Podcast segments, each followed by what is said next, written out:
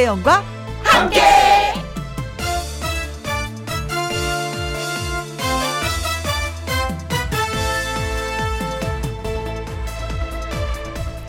오늘의 제목 누가 이기는 사람일까? 더 이상 올려다보지 않아도 되는 위치. 어렸을 때는요, 1등 하는 사람이 이기는 사람인 줄 알았습니다. 그런데 학창 시절이 지나고 보니 등수는 사라지고 화려한 사람이 이기는 사람 같았습니다. 가방도 자동차도 그래서 욕심을 내는 거죠. 시간이 더 지나서는 웃는 사람이 이기는 사람이라고 생각했습니다. 항상 유쾌하게 여유 있는 그 사람, 그 사람 곁에 있는 게 좋았으니까요. 하여간 그렇게 이기는 사람의 기준이 계속해서 바뀌어 왔습니다. 아파트 평수가 넓은 사람, 자식 농사 잘 된 사람, 무섭도록 건강한 사람, 물론 뭐 그 중에서도 오래 사는 사람이 현실적으로 이기는 사람이었습니다. 살아 있어야 뭘 누리든 할 테니까 말이죠. 그런데요, 제가 길게 산 건 아니지만 오늘 가장 행복한 사람이 이기는 사람이 아닐까 싶습니다. 오늘 가장 행복한 사람이 한번 돼보세요. 본인 마음먹기에 달렸으니까요. 2021년 7월 24일 토요일 김희영과 함께 출발합니다. 행복! 네. 여러분 진짜 행복하셨으면 좋겠어요. KBS 이라디오 매일 오후 2시부터 4시까지 누구랑 함께 김혜영과 함께 2021년 7월 24일 토요일 첫 곡은 인순이의 행복이었습니다. 광고 듣고 다시 올게요. 김혜영과 함께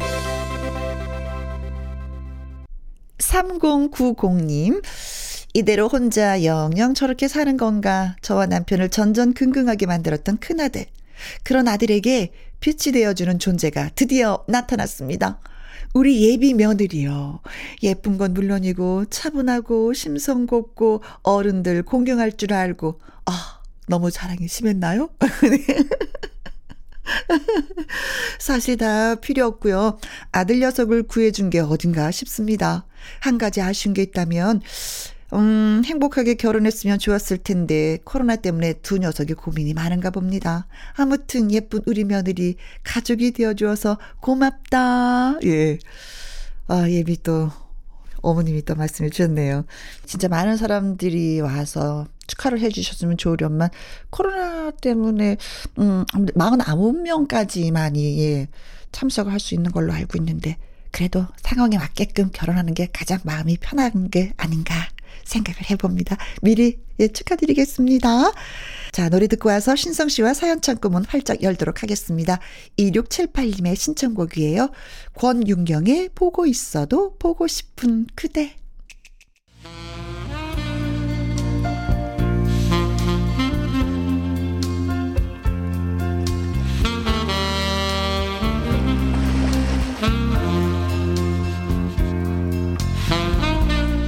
월, 화, 수, 목, 금, 토, 일. 언제나 애청자 여러분의 사연을 기다리고 기다리는 김혜영과 함께 사연 창고 오픈.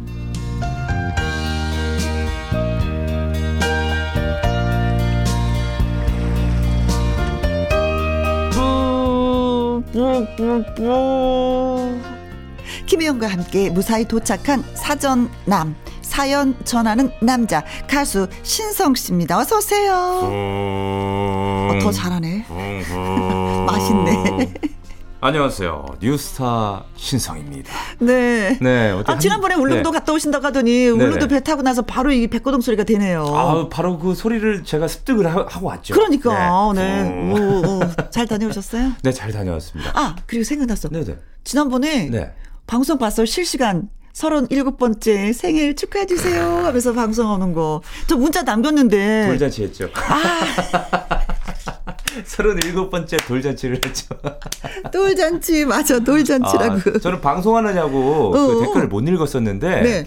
나중에 팬분들이 그걸 캡처를 해가지고 저한테 보여주시더라고요. 아, 그랬어요? 네, 그때 이렇게 막 방송 때 보자 이렇게 음, 글단 거 제가 봤어요. 어, 네. 축하한다고. 네 옆에 계신 이사님 진짜 재밌으시대. 아유 뭐 제가 그때 뭐 방송에서도 네. 말씀드린 것처럼 소시적 그 백지영 가수님 백댄서 네. 출신이라서 그러게요. 그걸 진짜 따지고 보면은 거의 20년 흘러가지고 강산이 두 번 바뀌었는데도 불구하고 몸이 기억을 하시는지 춤을 막 그대로 몸의 추시더라고요. 세포들이 다 기억을 하고 그냥 그, 그 자리에서 피어를 하시던데 야 신선 씨가 많이 배워야 되겠더라고요. 아 배울 거 많습니다. 네. 네. 아무튼 37번째 음, 음, 생일 축하 축하해요. 아, 감사합니다. 자, 첫 번째 사연 또 우리가 신성 씨 음, 방송을 해드리면 이분이 많이 좋아하실 것 같은데 남자분의 사연이네요. 아, 남자입니까? 그러면 바로 가겠습니다. 네. 첫 사연인데 익명이네요. 그럴 수밖에 네. 없나 봐요. 익명을 요청하신 남자분의 사연입니다. 네. 안녕하세요. 제 나이가 50대 중반, 중년의 사나이입니다. 요즘 날씨도 덥고 피곤해서 그런지 음. 잠잘 때 꿈도 많이 꾸고 잠꼬대를 좀 하나 봅니다. 아이고. 잠자는 저는 알 수 없지만 아내가 아우, 당신 잠꼬대 진짜 심해 시끄러워. 조금만 더 심해지면 우리 각방 써. 그러더라고요. 저도 자존심에 아이고 나도 각방 쓰면 좋지 하고 말했지만 어. 사실 왠지 안방에서 쫓겨나는 기분이 들어 마음이 허했습니다. 네. 그러다가 얼마 전에 타지에서 회사 생활하는 아들이 집에 왔어요. 음, 방에서 잠을 자는데 그 아들 잠꼬 자는 소리가 크게 들렸습니다. 어머, 이거는 가위에 눌린 소리다. 그렇죠, 그렇죠, 그렇죠. 오. 그 소리를 들은 아내가 하는 말이 아휴, 애가 일이 힘들어서 몸이 부실해져서 그런가 봐. 아, 아우, 진짜 속상해. 너무 안쓰러워서 본인 잠까지 잠을 설치는 거 있죠. 엄마니까. 그러니까요. 그리고 아침에 일어나자마자 스마트폰으로 검색해 보더니 애한테 장어를 해 먹어야 된다, 토종닭을 해 먹어야 된다 하면서 당장 사러 마트에 가자고 하는 겁니다. 말이라도 아유 당신도 건강을 챙겨야지 하면서 토종닭 장어 사와서 아들하고 같이 먹어 내가 해줄 테니까 하면 뭐 어디가 잘못됐습니까? 네? 생각해 보니 살면서 아내한테 보양식 제대로 한 번 얻어먹어 얻어먹어 본 적 없는 기억이 없어요.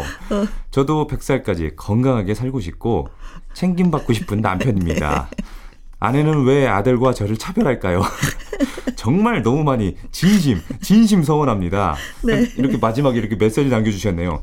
아니, 당신, 아들이 잠꼬대 하면 더운데 일어나 피곤해서 몸이 상해서 그런 거고, 어? 가족을 위해서 평생 살면서 몸을 부서져라 일하고 헌신하는 서방님의 잠꼬대 소리는 그렇게 듣기 싫다고 소미야 그러냐? 이렇게 보내주셨네요. 아, 네. 서운하긴 서운하겠다. 엄청 서운하죠. 어, 네. 네. 평생 진짜 여, 여기서 말씀하신 것처럼 몸이 부셔져라 헌신해서 그렇죠. 음, 벌어서 생활비 다 서운하죠. 줬는데 음 이렇게 되면요. 남편분이 아들을 미워합니다. 자식이어도 미워하죠. 차별당한다는 그 느낌에 그렇죠. 네. 근데 엄마 입장에서는 또 어, 염려스럽지. 옆에 있는 자식도 아니고 멀리 떨어져 있는데. 근데 이제 부모 입장에서 그래요. 가까이 있으면 그래도 내가 밥이라도 해서 주니까 이거 먹는 걸 보이잖아요. 그죠. 근데 멀리 있는 자식들은 그게 아니잖아. 아유, 밥은 먹는 건지, 일하면서 스트레스는 받지 않는지, 또 일은 잘하고 있는지, 사람들하고 잘 어울리고 있는지, 이 걱정이 너무 많은 거야. 많으시죠. 안 보이는 사람이 더 걱정이 많아요. 안 그래도 3일 전에 어머니가 전화 오셨더라고요. 응, 응, 응. 너 어떻게 반찬은 좀 있니? 그렇지. 좀 올라가서 좀 이렇게 뭐 이것저것 좀 챙겨주고 싶은데. 그렇지. 아이고 속상하다고. 그래서 음. 아유 엄마 염려스럽지. 올라오지 마, 올라오지 마. 지금 아주 코로나 때문에 정신이 없어. 음. 나 알아서 잘 먹고 있으니까 네. 나중에 시, 시기가 좋아지면 그때 올라오세요. 이렇게 음, 말씀드렸죠. 잘하셨어요. 네네. 근데 남편분이 참 괜찮으신 분이다. 나는 어느 부분에서 그걸 느꼈냐면요. 안방에서 쫓겨나는 기분에 마음이 허했어요 하셨잖아요. 보통 나 같이 못 자겠어 하면 못 자겠다고 하는 사람이 나가잖아요. 그죠. 근데 이분은 본인이 나갈 마음의 자세가 돼 있는 어. 거예요. 근데 진짜 피곤하다 보면 사람이 코도 골게 되고 아, 그죠. 잠꼬대도 하게 되거든요. 나이가 들면 더 골아. 아. 더 리얼하게.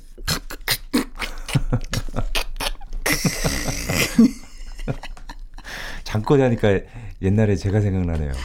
제가 그때 명절 때였나? 어. 잠을 자는데 그때 이제 그 거실에서 네. 저희가 워낙에 식구가 많다 보니까 거의 음. 자는데 제가 자다가 그랬대요. 어, 엄마 그 밖에 그 수박 장사 왔어. 수박이 먹고 싶어 나. 그러니까 엄마도 같이 잠꼬 대신 거예요. 아유 나중에 사. 두 분이 서로 자면서. 누나가 너무 웃겨가지고. 어머니는 자면서도 주무시면서도 네. 자식의 말에 귀를 기울이시는구나. 네. 음. 에이, 근데 사실은 뭐 그 요리를 네. 한다 하더라도 뭐 그 닭 한 마리에서 뭐 아들 다 먹으라 하시겠어요? 그렇잖아요. 아내 되시는 분이 네. 당신도 같이 먹고 힘내라는 말 분명히 하실 그럼요. 건데 지금 당장은 아들이 더 염려스러우니까 아들 아들 아들 한 것이 아닌가라는 생각합니다. 이런 음. 걸 보면은 진짜 저희 어머니가 참 대단하다고 생각하는 게 네. 저희 어머니는 오로지 아버지가 우선이에요.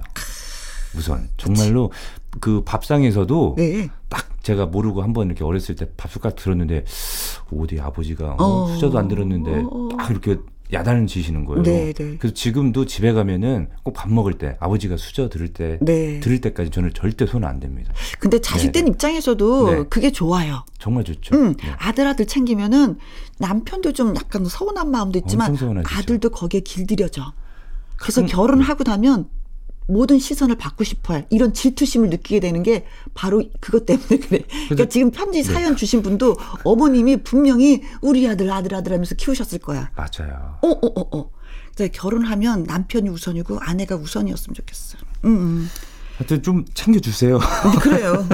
서운하긴 서운해. 그럼요. 아, 음. 열심히 이렇게 진짜 집안을 위해서 음, 열심히 음. 일을 하시는 우리 네, 남편분께도 네. 좀 달콤한 말과 네. 이렇게 챙겨줌이 있으면 아마 더 잘할 겁니다. 그래요, 네. 네. 자, 음, 저희한테 성함은 밝히지 못했지만, 네. 아내분한테 직접 말씀하시기 용기가 없어서 저희한테 하신 것 같은데, 용기를 내서, 예, 말씀해 보세요. 네. 네. 사연 듣고, 이, 이, 노래가 저도 떠오르긴 떠올랐어요. 네. 사나이 가슴에 비가, 비가 내리네. 내리네. 누구의 노래? 김상배. 네. 다음 사연은 제가 소개해 볼까요? 김설아님의 사연이 되겠습니다. 네. 저는 어릴 때 시골에서 자랐어요. 그래서 방학만 되면은 매미 잡기, 물장구 놀이, 손톱에 봉숭아 물 들이기, 옥수수 따서 삶아 먹기, 아, 냇물에 물장구 치기, 고구마 순 까기 이런 걸 하면서 보냈습니다. 지금 떠올려 보면은 그 시절 너무나 다양한 먹거리와 놀이가 있었기에 하루하루가 다채로웠답니다. 아, 맞아요, 맞아요. 근데 우리 딸은요 여름 방학 내내 학원만 다녀야 해요. 음. 영어 학원, 수학 학원, 논술 학원 등등등등. 저도 마음 편히 놀아주고 싶은데 그게 쉽지가 않잖아요. 음. 우리 딸만 그런 것도 아니죠. 요즘 아이들 다 가엾습니다. 심지어 코로나가 심해져서 친구 만나서 신나게 뛰어놀 수도 없고요. 별다른 추억 없이 커가는 우리 딸이 안쓰럽기만 합니다. 이런 우리 딸에게 제가 어릴 적에 하고 놀았던 것처럼 추억을 만들어주고 싶은데 혜영 언니는 아이들 키울 때 집에서 뭐 하고 놀아주셨나요? 좋은 방법이 있으면 알려주세요. 특히 나물 캐는 걸 좋아하시는 혜영 언니의 육아 꿀팁을 얻고파요. 저는 그런 감성과 정서가 너무 좋거든요. 아. 하셨습니다. 이런 정서 좋아하시는 분들이 꼭 시골에서 사신 분들이야. 맞아요. 도시에서 사신 분들은 이런 거 별로 안 좋아하세요. 손에 흙 묻고 하는 거. 응. 안 좋아해. 뭐 이렇게 풀이라도 이렇게 자라는 거 보고 이거 어머나 어머나 하시는 분들은 그래도 다 시골 출신들 이 촌스러운 사람들. 저도 시골 출신 아니겠습니까? 저도 그렇죠. 어. 그래서 이거 사연을 저도 이렇게 들으면서 아우 어렸을 때그 음. 기억이 떠오르는 거예요. 네. 저도 막 그 일단은 방학 되면은 여름 방학 되잖아요. 그렇죠. 온 동네가 제 놀이터입니다.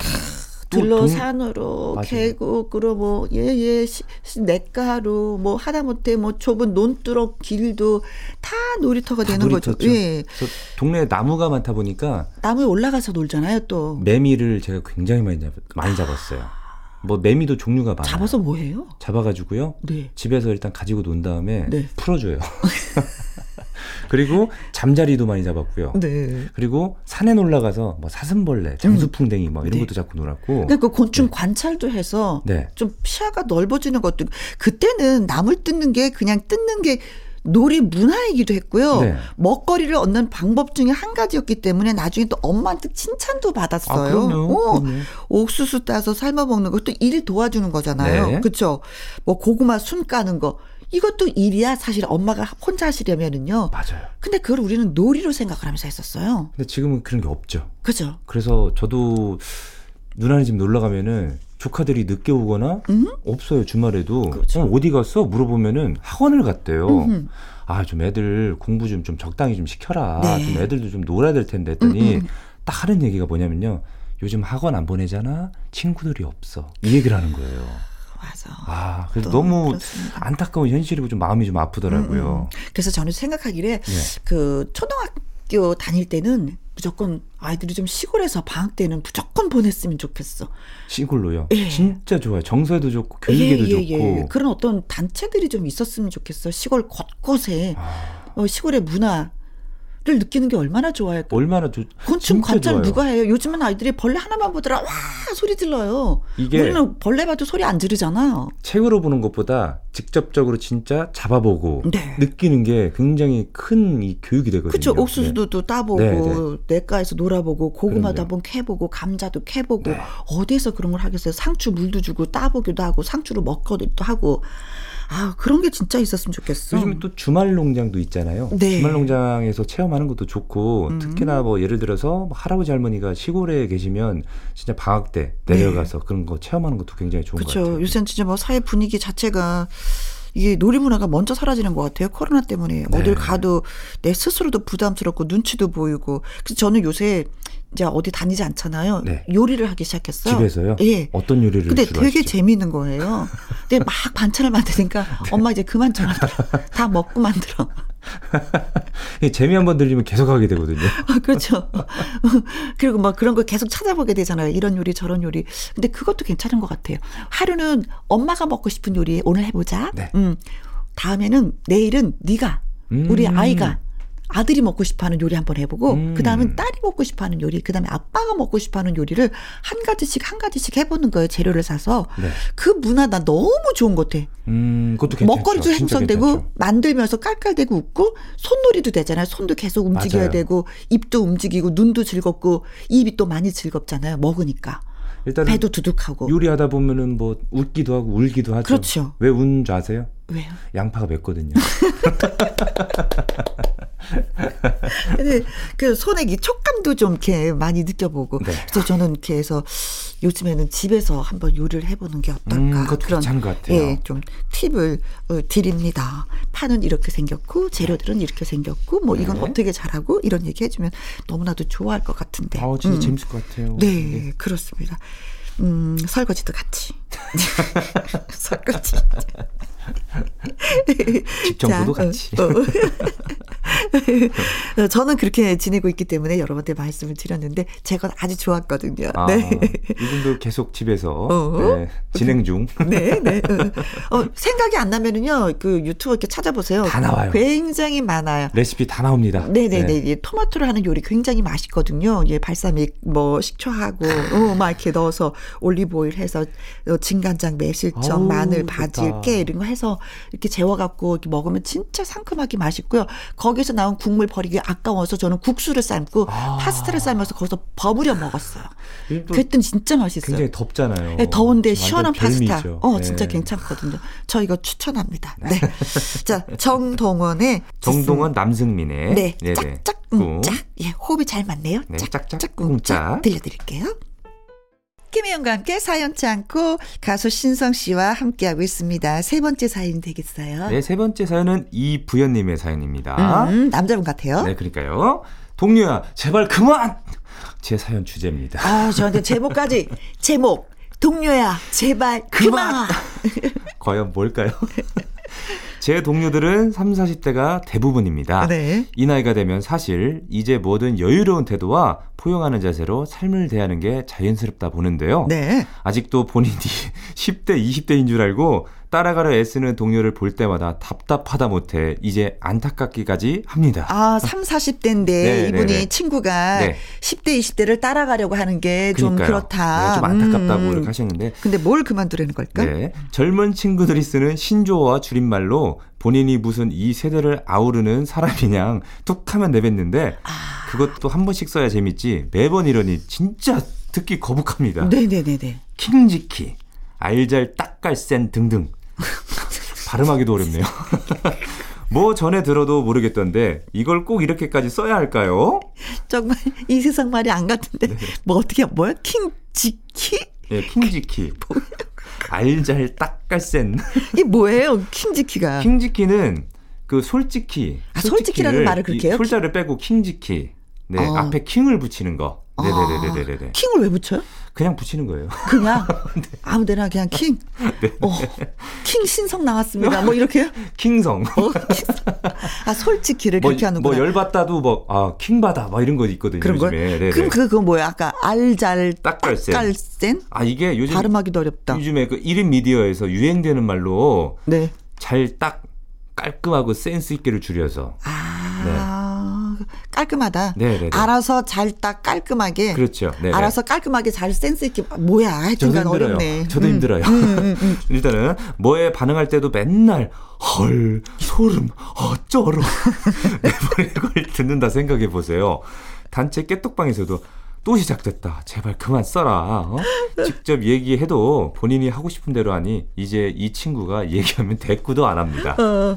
한 번은 후배들이 아, 저 선배님 말투 왜 저리 쓰세요? 라며 묻더군요. 어. 이거 보세요. 정작 젊은 친구들도 이상하게 보는데 말이에요. 음. 여기저기서 환영받지 못하는데 본인은 왜 이리 튀고 싶어 하는지 모르겠어요.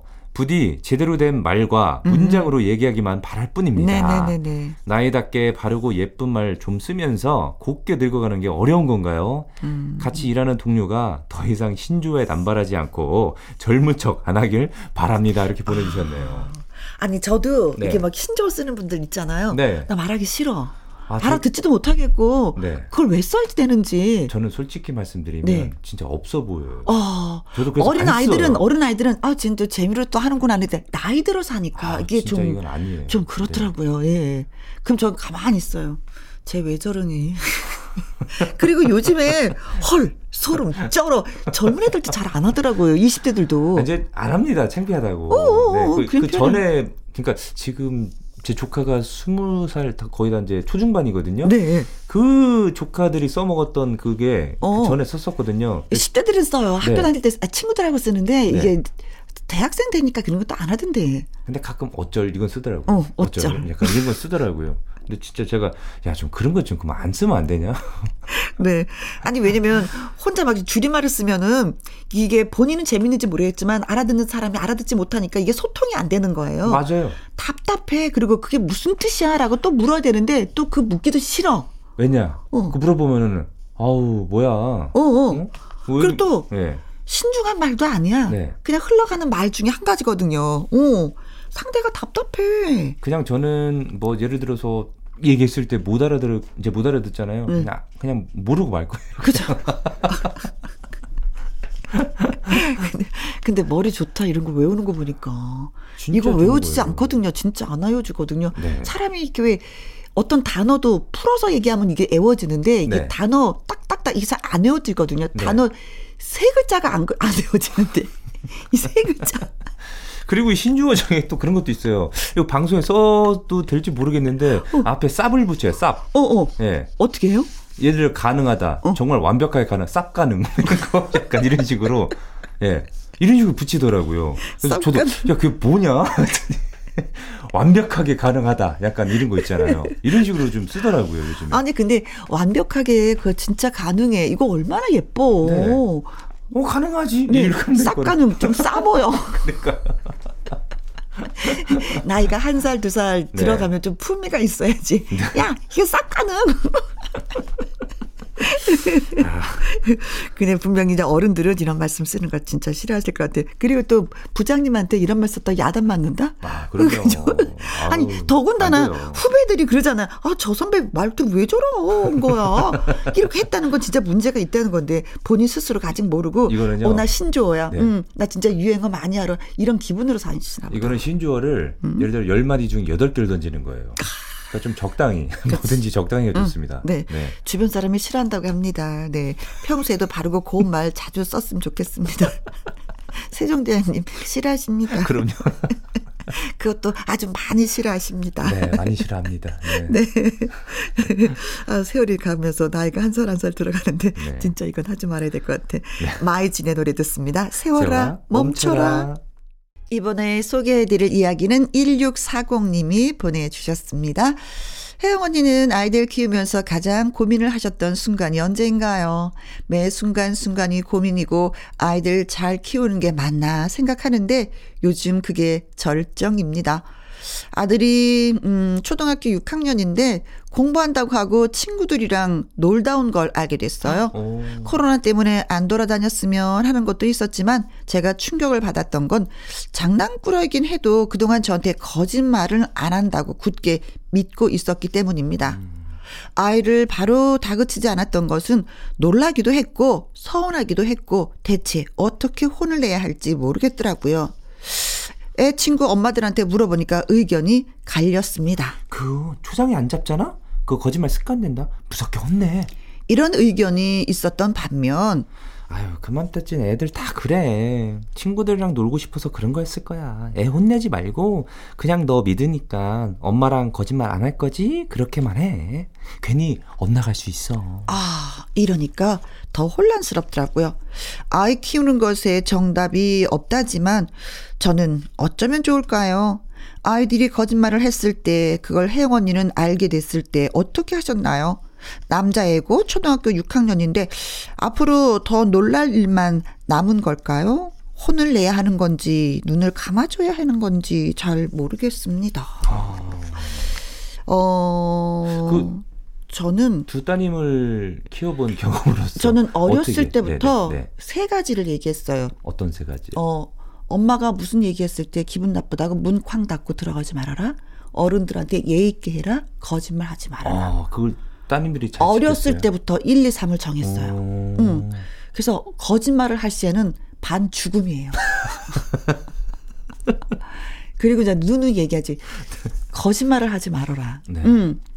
거짓말을 하면 문제가 안 풀린다. 네가 뭔가를 잘못했을 때도 바르게 얘기하면 문제가 바로 풀린다. 아, 하지만 네가 거짓말에 거짓말하면 문제가 꼬이고 꼬여 꼬여서 너무나도 먼 곳에 가 있다. 아, 늘 얘기하죠. 버릇되니까요. 예. 계속 거짓말이 또, 또 거짓말이 되고 또 예, 거짓말이 예, 되고 예, 예. 왜곡이 되니까. 근데 이게 네, 거짓말이 네. 버릇이 돼요. 아. 근데 이건 초장에 잡아야 된다는 말도 맞아요. 맞아요. 이게 거짓말이 아무렇지도 않게 그냥 자연스럽게 나오는데 우리 집 남편.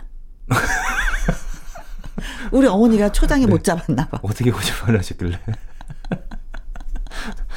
혹시 선의의 거짓말 이런 걸 자주 하시나요? 근데 왜 있잖아요. 그런 거 있잖아요. 음, 그, 그 자고 있는데 사람이 없어. 어, 아직도 안 들어왔네. 저안 들어왔네. 어, 새벽 2시가 됐는데 안 들어왔네. 근데 어느 순간 보면 들어와 있어. 네. 아침에 어제 몇 시에 들어왔어? 어, 새벽 2시에. 내 2시에 시계를 봤거든. 네. 그때 거짓말을 들어왔다는. 거야. 거짓말을 한 거야. 네, 네. 남자들은 이상하게 숫자 개념이 없는지 참 이 숫자 개념이 있어서 거짓말을 잘하더라고요. 새벽 2시간이라 그 오후 2시 그런 거 아니에요? 근데 아이들은 그래요. 그리고 나서 항상 그걸 얘기해야 돼.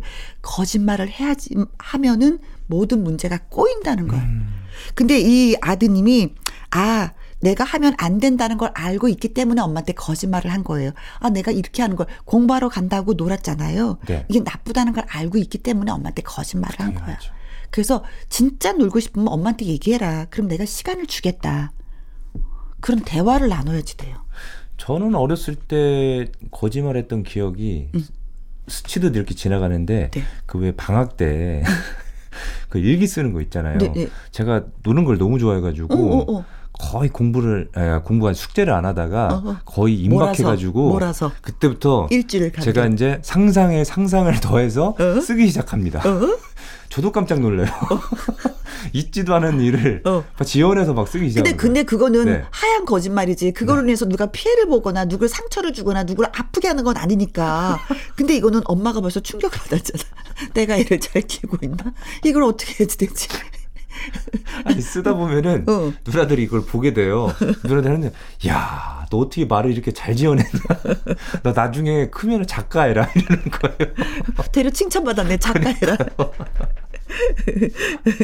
정말 네. 똑같이 안 쓰거든요. 음, 음, 음, 그렇지. 네. 거짓말은 안 된다고 이거는 네. 계속해서 반복적으로 네, 네, 얘기를 해 주셔야지 돼요. 어. 반면에 엄마도 너한테 거짓말을 안 해. 음, 그리고 나는 거짓말이 제일 싫어. 우선은 라는 얘기를 예, 혜영 누님처럼 음, 음. 거짓말 하지 마라 해놓고 네. 들켰다 반 죽음이. 저는 저는 그래서 절대 거짓말.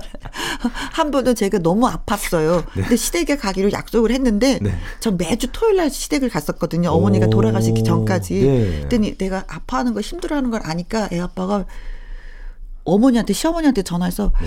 혜영이가 지방 출장을 가서 못 갈 것 같아 거짓말을 한 거예요. 그게 선의의 거짓말. 어, 네, 네. 싫었잖아요. 제가 바로 전화했잖아요. 어머니 저 출장 안 가고요. 아. 프다고 애아범이 지금 그렇게 전화한 건데요. 어머니 저 갈 수 있어요. 아. 그러고 갔잖아요. 저 그것도 너무 싫어했었어요. 혜영이가 아프니까 못 갈 것 같아. 요번에 쉬면 어떨까라고 음. 하면 되는데 왜 출장을 간다고 거짓말을 하느냐고. 그래서 애 아빠가 저한테 점수를 후하게 주는 것 중에 하나가 혜영이는 거짓말을 안 해. 아. 그런 얘기예요. 그렇죠. 어, 근데 네, 네, 네. 거짓말 하면서 비자금 좀 모아놨어. 아 이거 방송 들으면 어떡하려고 그러세요? 네? 네, 네. 빨리 노래 들어야지. 네. 노래 들어야지. 정신 차려야지. 어, 신성 씨 노래가 딱이야. 사랑의 금메달. 김혜영과 함께. KBS 이라디오 김혜영과 함께 오늘 사연이 소개되셨던 익명 청취자분 김설아님 이부현님 1640님에게는 저희가 피자 교환권 보내드리도록 보내드릴게요. 하겠습니다. 거짓말은 진짜 배신감 느껴요. 자존심 상하고. 자, 한 주 동안 연예계 소식 정리해보는 시간이죠. 연예계 팩트체크 강희론 기자와 2부로 돌아오도록 하겠습니다. 1부 마무리 곡은요. 김세화의 Oh Yes입니다. 신성 씨. 네. 고맙어요. 다음 주에 또 돌아올게요. 거짓말은 아니 아니 아니 아니 아니 아니 아니 아니 아니 고맙습니다. 김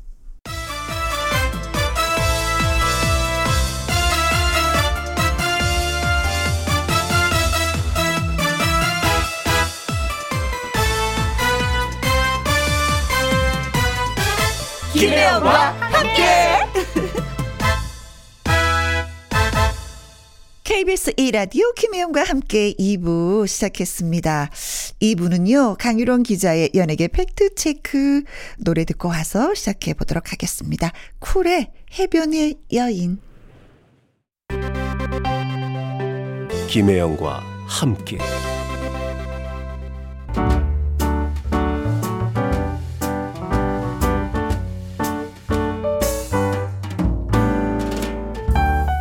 김혜영과 함께해서 드리는 선물입니다. 이태리 명품 구두 바이넬에서 구두 교환권, 발효 건강 전문 기업 이든 네이처에서 발효 홍삼 세트, 대한민국 1등 건강 기능식품 에버 콜라겐에서 에버 콜라겐 인앤업 플러스, 마스크 전문 MSK 인더스트리에서 슈클린 KF94 마스크, 일동 코스메틱 브랜드 퍼스트랩에서 미백 주름 기능성 프로바이오틱 세럼, 상쾌한 아침 전략 페이펄에서 세계의 선택 RU21 온 가족 세제 컨센서스에서 세탁 세제와 섬유 유연제. 튼튼한 모발의 비법 모두 유래서 한방 샴푸. 바이오 기술로 만든 화장품 소노스킨에서 초음파 홈케어 세트. 하림 이 닭에서 100% 쌀과 물로만 지은 하림 순수한 밥 한 접시 행복 일곱 별 간장 게장에서 게장 세트. 주식회사 한빛코리아에서 아이래쉬 매직 돌래쉬.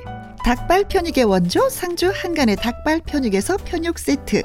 MC 스퀘어가 만든 수면 뇌 과학 슬립 스퀘어에서 스마트 베개. 가평 명지산 카라반 글램핑에서 카라반 글램핑 이용권. 건강한 기업 H&M에서 장 건강식품 속 편한 하루. 빅준 부대찌개 빅준푸드에서 국산 라면 김치 남원 전통 김부각 홍자매 부각에서 김부각 세트 건강지킴이 비타민 하우스에서 Alaskan cod liver oil 맛있는 걸 더 맛있게 서울 시스터즈에서 고추장 핫소스 그리고 여러분이 문자로 받으실 커피, 치킨, 피자, 교환권 등등의 선물도 보내드립니다.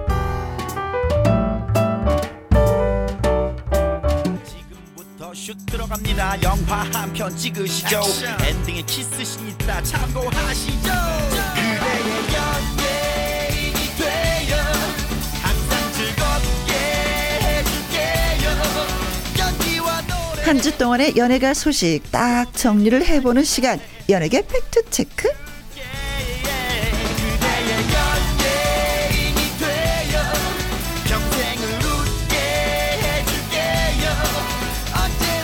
저 강유름 터팩트 대중문화 기자님 나오셨습니다. 안녕하세요. 안녕하십니까. 네. 요즘에는 코로나 때문에 만나지 말아야 되는 경우가 참 많이 있잖아요. 사람과 사람이. 네, 그럼에도 불구하고 피하죠. 예. 네. 그럼에도 불구하고 이제 기자, 직업이 기자니까 네네. 사람을 만나서 취재를 해야 되는 거잖아요. 네, 뭐 예전에 비해서는 조금 어 대면 취재를 좀 줄이긴 했는데 음흠. 그래도 어 만나서 해야 될게 그렇죠. 피할 수 없는 경우가 많습니다. 직접 확인을 해야지만이 기사화가 되는 거니까. 네네. 그러지 않으면 뭐 책장에서 전화 받고 이건 또 아니잖아요. 기자 그렇죠. 입장에서는. 어 그래서 이제 온라인 형태로 뭐 제작 발표라든가 네. 뭐 시사회라든가 이런 여러 가지 형태로 이제 하고 있긴 한데요. 음. 그래도 중요한 인물을 만날 때는 네. 일대일로 만나서 네. 물론 뭐 마스크 철저하게 쓰고 아. 대화를 하지만 음. 그렇게 하고 있습니다. 네. 일하는 데 있어서 아 좀 힘드시겠다라는 생각을 어저께 잠을 자는데 불현듯 생각이 났어요. 사실 어, 그 말씀을 하셨으니까 그런데 바로 제가 어제도 네. 어, 아주 중요한 미팅이 있었는데 네. 마스크를 이렇게 가리고 대화를 하다 보니까 그 아. 진지함이 상당히 떨어지는 것 같더라고요. 아주 대화라는 게 그렇잖아요. 네네. 얼굴 표정을 보면서 표정을 대화를 해야지 되는데 되는 눈만 건데. 이렇게 서로 보면서 해야 되니까 음. 아 굉장히 좀 그런 부분에서 좀 네, 불편하더라고요. 네. 얼굴에 그 세세한 면 근육이 움직이는 걸 보고 우리가 또 글로 표현하는 게 바로 그렇죠. 기자분들의 일이잖아요. 네, 그거를 그렇습니다. 하지 네. 못하니까 아 또 그런 어려움이 있으시구나. 음. 자 강규련 기자 연예계 팩트 체크 애청자 여러분이 궁금해하시는 연예가 소식이라든가 강 기자님에게 묻고 싶은 질문을 홈페이지 게시판에 올려주세요. 이 시간에 소개해드리고 선물도 보내드리도록 하겠습니다. 자 첫 번째 소식은 음. 어, 지난주에 예고를 했어. 네, 한 번 했기 때문에 어, 저희가 어 다음 주에도 예, BTS 얘기를 꼭 좀 했으면 네, 네, 좋겠어요라는 네, 네. 예 그런 바람으로 예 마무리를 했었는데 드디어 예 저희 맞아요. 소원이 이루어졌어요. 네, 지난 주에는 이제 7주 연속에서 과연 8주로 갈 부분에 대해서 이제 음. 얘기를 하다가 네. 아마 어쩌면 자신의 신곡으로 대체될 수도 있다. 네. 굉장히 이거는 오히려 더 경사스러운 겁니다. 네. 어, 버터가 7주 연속 하고 네. 그 다음에 네. 어, 신곡 네. Permission to Dance 음. PTD라는 자신의 곡으로 어, 빌보드 1위를 대체를 했습니다. 어떻게 보면 자기 노래를 자기가 바톤 터치한 거예요. 맞아요. 그래서 셀프 바톤 배턴 터치라고 오. 이렇게 얘기를 하는데요. 어, 이거는 굉장히 드문 케이스고요. 네. 3년 전에 어 2018년에 미국 가수 드레이크가 음. 이런 기록을 내고 나서 지금 처음인데요. 아. 아, 굉장히 진짜 어, 빌보드 차트 역사에도 아주 드문 네. 그런 사례가 됐습니다. 음, 음. BTS는 이제 덕분에 어 작년에 했던 네. 어 Dynamite를 시작으로 해서 Savage Love, 그다음에 Life Goes On, 네. 그다음에 이제 버터, 네. 그리고 이번에 어 Permission to 그리고 Dance Dynamite도 다섯. 곡인데요. 네, 네. 아, 이거 정말 참 대단한 겁니다. 왜냐하면 마이클 잭슨이 음. 어 80년대 후반에 어 다섯 곡으로 아. 9개월, 9개월. 2주 만에 어, 다섯 곡으로 빌보드 1위를 장식한 일이 있어요. 그러니까 음흠. 33년 만에 다섯 곡으로 1위로 오른 BTS가 처음입니다. 아. 네, 그래서 이런 기록이 있고 어 20세기 팝 아이콘으로 불린 이유가 네. 어 마이클 잭슨 전에도 어 더 유명했던 음, 음. 어 가수들이 있죠. 비틀즈. 비틀즈는 비틀즈. 60년대에 빌보드 차트에 아, 각종 기록을 어, 쏟아냈고 그다음에 마이클 잭슨, 그다음에 음. 이제 비- BTS인데 세상에 그렇죠. 비틀즈와 마이클 잭슨과 어깨를 네. 나란히 하다니. 네, 그렇습니다. 그렇기 때문에 21세기 팝 아이콘이다. 네. BTS가 네. 이런 그 영광스러운 어, 존칭을 받을 음. 만하게 됐습니다. 네. 어, 진짜 감사함과 고마움의 인터뷰를 한 걸 제가 살짝 봤어요. 네. 먼저 그 RM은 만감이 교차한다. 라면서 우리가 언제나 만나, 음, 언젠가 만나서 얼싸안고 못다한 기쁨을 나눴으면 좋겠다. 라고 했고요. 또 진은 1등이라니 더 열심히 살겠다라고 했고 지민은 여러분의 큰 사랑과 응원에 다시 한번 진심으로 감사드린다. 저희를 위해서라도 제발 행복해 달라고 했고요. 슈가는 춤추기를 허락하겠다. 오늘은 즐겁게 춤춰라. to Dance의 가사로 1등 소감을 또 이렇게 발표했다고 합니다. 네. 아 정말 멋진 젊은이들이에요. 음. 맞아요. 한 곡이 아니고 이렇게 여러 곡을 자신의 곡으로 빌보드 정상. 사실 제가 지난주에 말씀드렸듯이 음. 빌보드 한 번만 1위에 올라도 1조 7천억이라는 어떤 그 경제적 효과가 있다 그러는데 그렇지. 정말 어 다섯 곡. 네. 그것도 대한민국 가수가 전 세계를 이렇게 석권한 이런 어 정말 이 쾌거라고 할 네. 수밖에 없죠. 저 이럴 때는 아 이게 진짜 코로나가 없었으면 어떤 상황이었을까라는 네. 생각을 해봤어요. 아, 그건 뭐 그냥 어마어마한 그렇죠. 예 대한민국을 알리고 네. 대한민국에 굉장히 많은 사람들이 또 방문을 하고 아 우리의 또 위상은 더 많이 올라갈 것이고 네. 음참 그렇습니다. 또 여기서도 또 이게 코로나가 또 미어지네요. 네, 그렇습니다. 네, 바로 그 노래 빌보드 차트 1위를 차지한 방탄소년단의 노래 들어보도록 하겠습니다. Permission to Dance. 두 번째 주제로 또 넘어가 보도록 하겠습니다. 나훈아 씨의 콘서트에 관한 얘기를 가지고 오셨네요. 음, 네, 나훈아 씨 어, 콘서트가 음, 어, 지난 어, 지난 주말 네. 아 지지난주였군요. 지난주 대구, 대구 에서. 공연이 있었는데 음. 어, 마침 이제 코로나 4차 대유행이 팬데믹이 이렇게 확산될 어, 상황이었죠. 음. 상황이었기 때문에 여러 가지 이제 얘기가 많이 나왔습니다. 뭐 당시에는 코로나 자, 어, 6월 한 달 전만 해도 7월에 공연을 다할할 수가 수 있는 있을 거라고 예상이 됐고 네. 그래서 이제 공연장이 잡혔고 그 어, 그 스케줄에 따라서 공연을 한 건데 네. 하필 그때 아주 확산되는 그런 분위기여서 음. 또 굉장히 걱정스러운 어, 우려가 많았는데 공연장에서 나훈아 씨 공연은 항상 어, 자신만만한 그런 음. 네. 그런 늘 뭐 그렇기 때문에 팬들이 많이 공연장을 찾기도 한데 어, 처음부터 끝까지 이제 공연되었던 그 이야기가 쫙 기사로 나온 걸 한번 읽어봤어요. 네.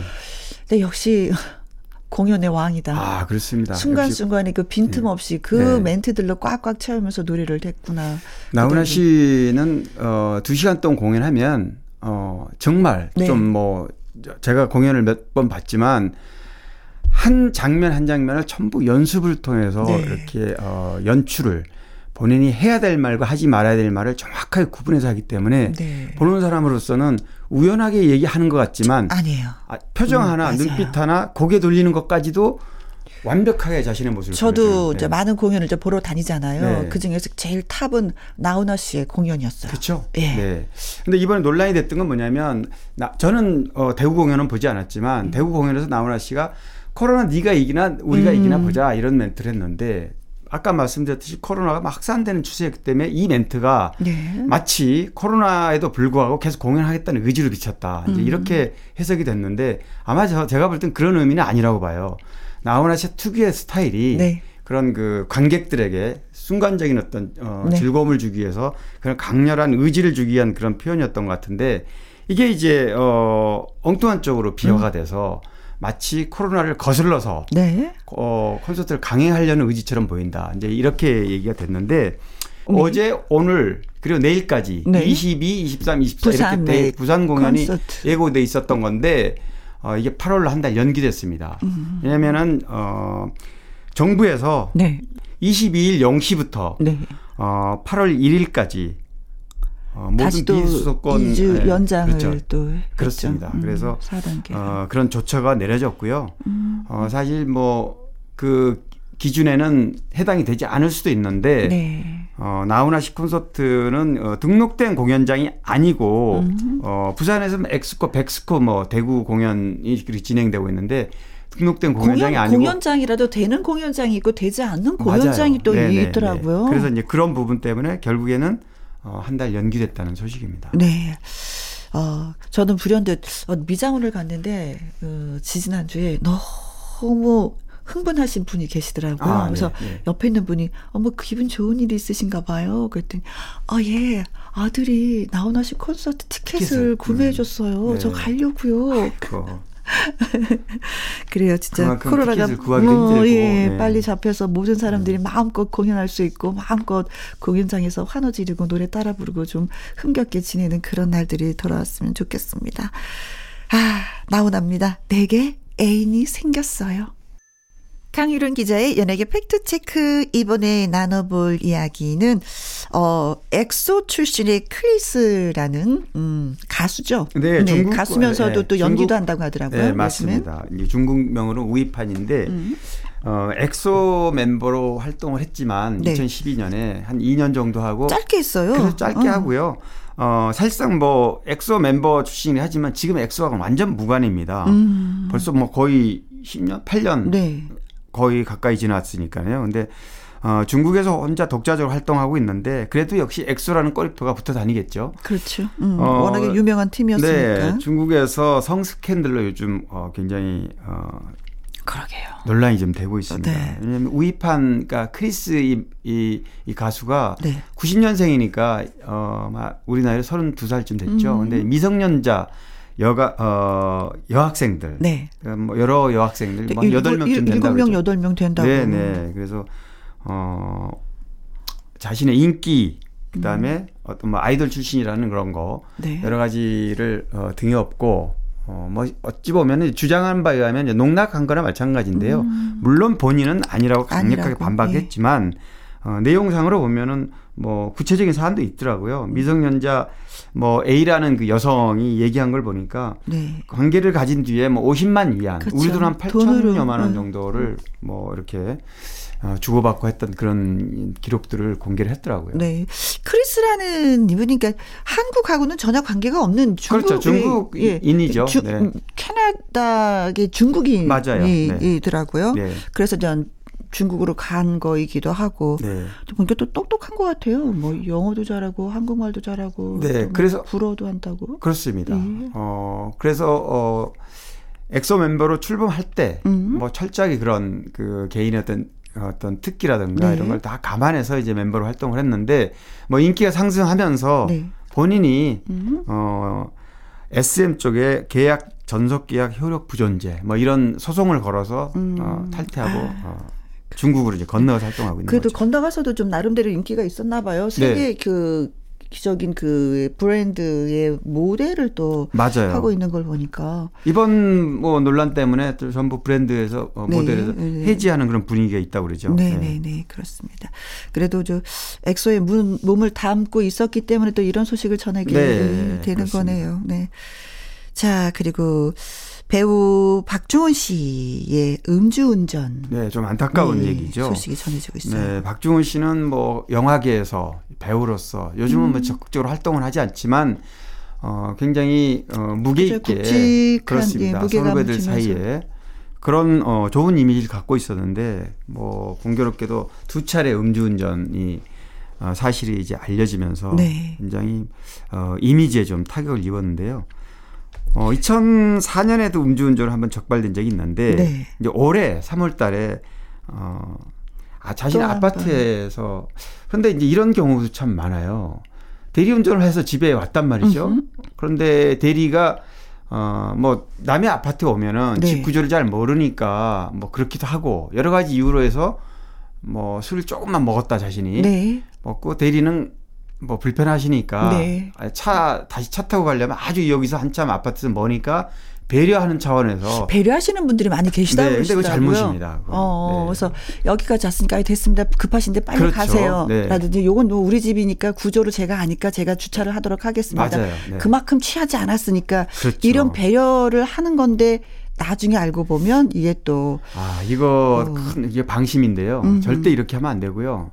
반드시 주차하는 데까지 대리 어, 기사한테 네. 안내를 해서 완전하게 차를 세우고 그다음에 보내야지. 네. 박중훈 씨처럼 아파트 입구까지만 대리를 하고 네. 거기서부터 본인이 주차를 하다가 이런 일을 당하면 정말 본인도 너무나 네. 어, 황당할 수도 있고. 근데 어떤 기사는 보면은 그 집에서 살짝 운전하는 건 또 괜찮다라는 법의 판단을 어. 받은 게 있고 또 어디에서는 안 된다 라고 하는 법의 판단을 받은 게 있고 그 이게 기준을- 약간 기준이 왔다 네. 갔다 해서 근데 이제 상황에 따라 좀 다르긴 한데 도로인지 아닌지 음. 뭐 이런 거를 기준으로 어, 보는데요. 음주만큼은 네. 어쨌든 어그 도로상이든 네. 아니면은 아파트 단지도 지금 뭐 공용 도로로 갈수 있거든요. 네. 어 어쨌든 음주하면은 운전자를 잡으면 안 됩니다. 그것만 그래요, 명확한 그래요. 사실입니다. 네. 네. 애주가라는 소문이 있는데 절대 예. 드시는 것까지는 좋은데 네. 예. 주차까지 예 부탁을 좀 그렇죠. 드려야 네. 될것 같습니다. 김수희 씨의 노래 띄워드립니다. 다시 한번 생각해줘요. 강희론 기자의 연예계 팩트체크 다음 이야기는 어, 청취자 여러분이 질문을 하셨고 음, 강희론 기자님이 답변을 해야 되는 이야기입니다. 청취자 질문. 네, 오나미 씨의 핑크빛 소식이 궁금합니다 하면서 청취자 4351님이 글을 주셨습니다. 음. 예쁘게 연애하는 모습 보기 좋습니다. 소식 들려주세요 하셨네요. 네. 오나미 씨가 84년생이니까 37살 정도 됐나요? 아, 그렇죠. 네, 네. 이제 30대 후반인데 음. 어, 오나미 씨가 드디어 어. 연인을 만난 것 같습니다. 벌써 7개월째 열애 중이라 그러는데 네. 어, 그 남자친구가 누군지 굉장히 네, 궁금해지는데요. 궁금해서 누굴까? 그런데 두 살 연하. 예. 어, 어머. 전 축구 선수라고 그래요. 예. 그런데 이제 저도 찾아보니까 어 2009년에 경남 FC에 입단해서 FC 안양하고 부천 FC에서 수비수로 활동했던 박민이라는 네. 선수. 지금은 이제 축구 이제 은퇴를 어, 한. 했지만 예. 어 그래서 86년생이고 오나미 씨보다 이제 두 살 아래죠. 음. 어 그런데 어 오나미 씨가 네. 이 남친을 소개를 하게 된게 네. 어, 축구 예능 프로그램이 있어요. 아, 요새 예. 뭐골 때리는 그녀들 아, 네. 재밌어요. 네, 재밌죠. 예, 여인들이 골대녀라고. 슛을 날리는데. 네. 그런데 이제 거기에 슛을 날리면 10개를 쏘면 음. 한 개나 골이 될까 말까. 보통 우리가 그 승부차기를 하면 네. 주- 우리가 축구 시합을 보잖아요. 그럼 승부차기 하면 뭐 10개 차면은 한두 개만 실수하고 그쵸. 거의 다 들어가잖아요. 들어가야 정상인데 여기는 안 정상인데. 들어가는 게 정상이에요. 그렇죠. 실수해야 들어가는 겁니다. 네. 이게. 그러니까 어 굉장히 많이 어 보는 사람들이 이제 재밌는데 여기 이, 이 프로그램에서 네. 어 축구 관련 얘기를 하다가 음. 아내 남자친구가 프로축구 선수 출신이다. 네. 이러면서 이제 이 사실이 공개가 된 겁니다. 어허. 이거 뭐 열애 중이긴 한데 되게 연예인들은 좀 구체적으로 결혼 일정이 잡히고 또 그렇죠. 그때 얘기하는 건데. 공개하는 건데 네, 프로에 맞는 그 대화를 하다 보니까 네, 예, 그렇게 그러다가 어쩔 수 없이 얼떨결에. 이제 얼떨결에 음. 뭐 어쨌든 오나미 씨는 어, 기왕 알려졌으니까 네. 정말 평범한 비연예인이다. 근데 네. 알고 보면 뭐 어, 축구 선수로 많이 알려졌던 어, 분이긴 한데 음. 어, 예쁘게 좋은 만남 이어갈 테니까 좀 네. 어, 관심은 정이 말이 좀 재밌더라고요. 뭐라 그러냐면 아, 부담스럽지 않게 아. 관심을 지나친 관심은 좀 자제해 달라. 이렇게 이제 본인이 했는데 어떤 댓글을 보니까 네. 어, 걱정하지 마라. 아. 지나친 관심 부분에서는 걱정하지 마라. 또 이랬더라고요. 근데 원아미 씨 같은 경우는 너무 선하고 착하고. 예, 예 착하고 네. 예의가 깍 듯해요, 진짜. 네. 네. 그렇다면서요. 예, 네. 그래서 참 어, 예쁜 친구다. 그리고 생글생글 잘 웃어요. 맞아요. 음. 네. 근데 이제 아무래도 이제 프로가 이제 축구하는 프로이기 때문에 남자친구한테 도움을 좀 많이 받겠다. 아. 코치를 받을 것 같은 생각이 들더라고요. 그렇겠죠. 예, 네, 네. 나 축구는 이렇게 하는 거야. 이럴 땐 이렇게 하고 저렇게 저렇게 그런 얘기도 예 들을 것 같기도 하고. 근데 또 저는 개그맨 신봉선 씨가 또 이제 아, 네. 어, 소개를 받았나 봐요. 아, 음. 이거 공개하기 전에 네네네네. 아, 네. 어. 살짝 내 남자친구, 어, 좀 봐봐 했나 봐요. 예. 신봉선 씨한테. 그랬더니, 어, 남자친구를 본 적이 있는데 진짜 괜찮은 친구더라. 아. 예. 정말 사랑을 좀 해서 좋은 결과를 얻었으면 좋겠다. 아, 라고 했는데 그러니까- 저도 그렇게 생각합니다. 좋은 아, 결과가 그렇군요. 있었으면 진짜 네, 네, 좋겠습니다. 네, 네. 네. 박수 한번 드리고요.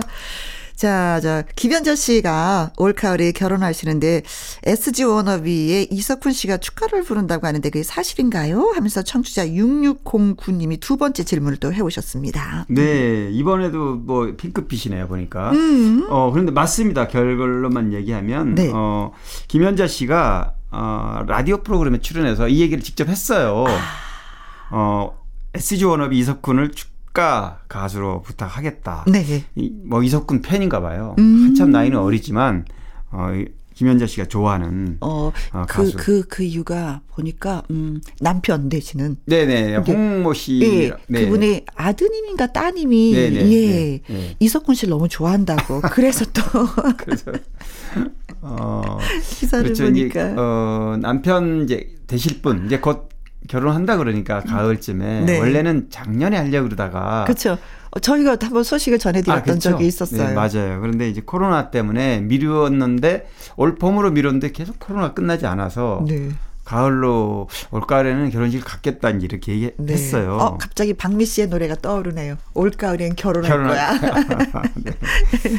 네. 저도 뭐 어, 남편 되시는 분 물론 아마 어, 우리 윤남중 PD님도 뭐 잘하시겠죠. 음. 워낙 오래된 PD를 하셨으니까 그렇죠. 네, 그분도 가요계에 아주 오래되신 분이고 음흠. 김연자 씨가 어 일본에서演歌 가수로 활동하다가 2010년에 이제 한국에 다시 복귀했단 말이죠. 네. 복귀하고 나서 처음엔 좀 힘들었어요 김연자 씨도. 아무래도 네, 예, 새로 그런데 시작해야 되니까. 네, 지금 이제 결혼하려고 하는 이분을 만나고 나서 매니저 겸 음. 소속사 대표인데 어. 잘 풀린 거예요. 그렇죠. 왜냐면 아모르 파트가 이렇게 역주행해서 어, 김연자 씨였던 전성기를 맞을 줄 몰랐고 네. 또뭐 연달아서 노래가 히트하고 네. 지금 아마 정상급 제2의 그렇죠. 전성기를 달리고 네. 있는데 어, 나오는 방송마다 김연자 씨는 굉장히 어, 팬들이 네. 그 팬심이 아주 계속해서 늘어나는 그런 것 같아요. 어, 굉장히 프로그램에 있어서 적극적이에요. 네네네. 성격이 어. 좀 그런 것 같아요. 어, 네. 그래서 이렇게 방송하는 진행자 입장에서는 너무 고맙고 아, 감사하고. 예. 네. 그러죠. 진짜 음, 결혼 미리 미리 축하드리도록 네, 하겠습니다. 네, 네. 자, 강유론 기자 연예계 팩트체크 애청자 여러분이 궁금해 여기시는 연예가 소식이나 강 기자님에게 묻고 싶은 질문을 홈페이지 게시판에 올려주시면 이 시간 통해서 소개해드리고 또 선물 보내드리도록 하겠습니다. 4351님, 6609님, 예, 감사하고 고맙습니다. 커피 쿠폰 보내드릴게요. 이석훈의 노래 미리 듣습니다. 혹시 이 노래가 축가로 불려질지 어떨지 모르겠지만, 그대를 사랑하는 10가지 이유, 이석훈. 나의 히트곡, 나의 인생곡, 가수의 근원과 함께 히트곡 당시 비하인드와 사연, 예, 듣는 시간이 돌아왔습니다. 오늘의 주인공은 짜자잔 짠짠. 네, 현숙 씨입니다. 가수 현숙 씨. 네. 예, 나의 인생곡 소개에 현숙 씨를 너무 느끼한 감이 없지 않아 있어요. 사실 초반에 할까 그랬는데 음. 네. 뭐 현숙 씨 워낙 히트곡 부자이고 네. 또뭐 근데 저는 사실은 현숙 씨 히트곡을 타고 계신 아빠에게라고 생각을 했어요. 네. 아, 저는, 아- 저는 정말로라고. 아 진짜로요? 네. 저만 그럼 착각했네요. 아니, 그럼- 아니, 네. 생각이 조금 달랐다 뿐이지 착각은 아니고. 저는 기준을 왜 이 타고 계신 아빠에게가 인생곡을 생각했냐면 네.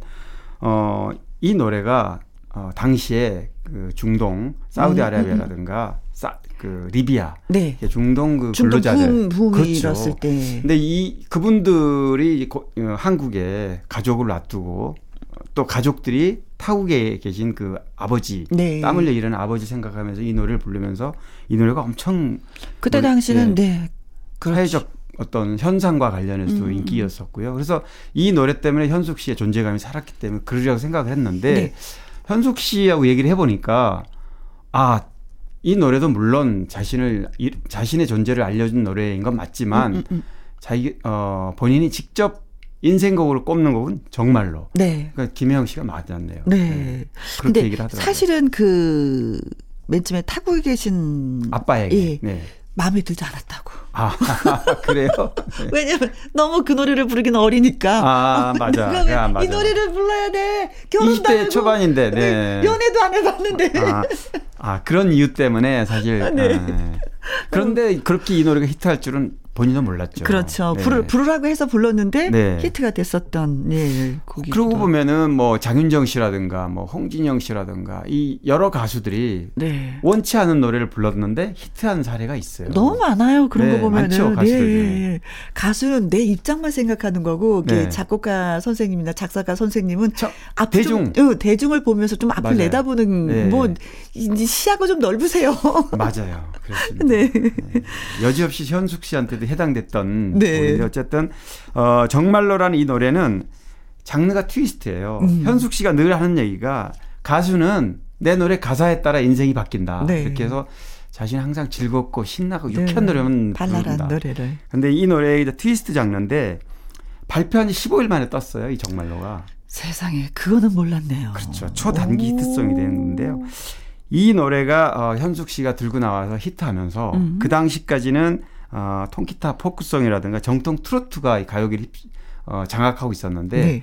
현숙 씨 이 노래를 시작으로 개운숙, 박미, 음. 남이 이런 분들이 아주 빠르고 신나는 댄스곡 위주의 네. 어, 성인 가, 가요곡으로 어, 댄스풍 리듬을 어, 리듬을 흐름을 이제 바꿔놨는데요. 네.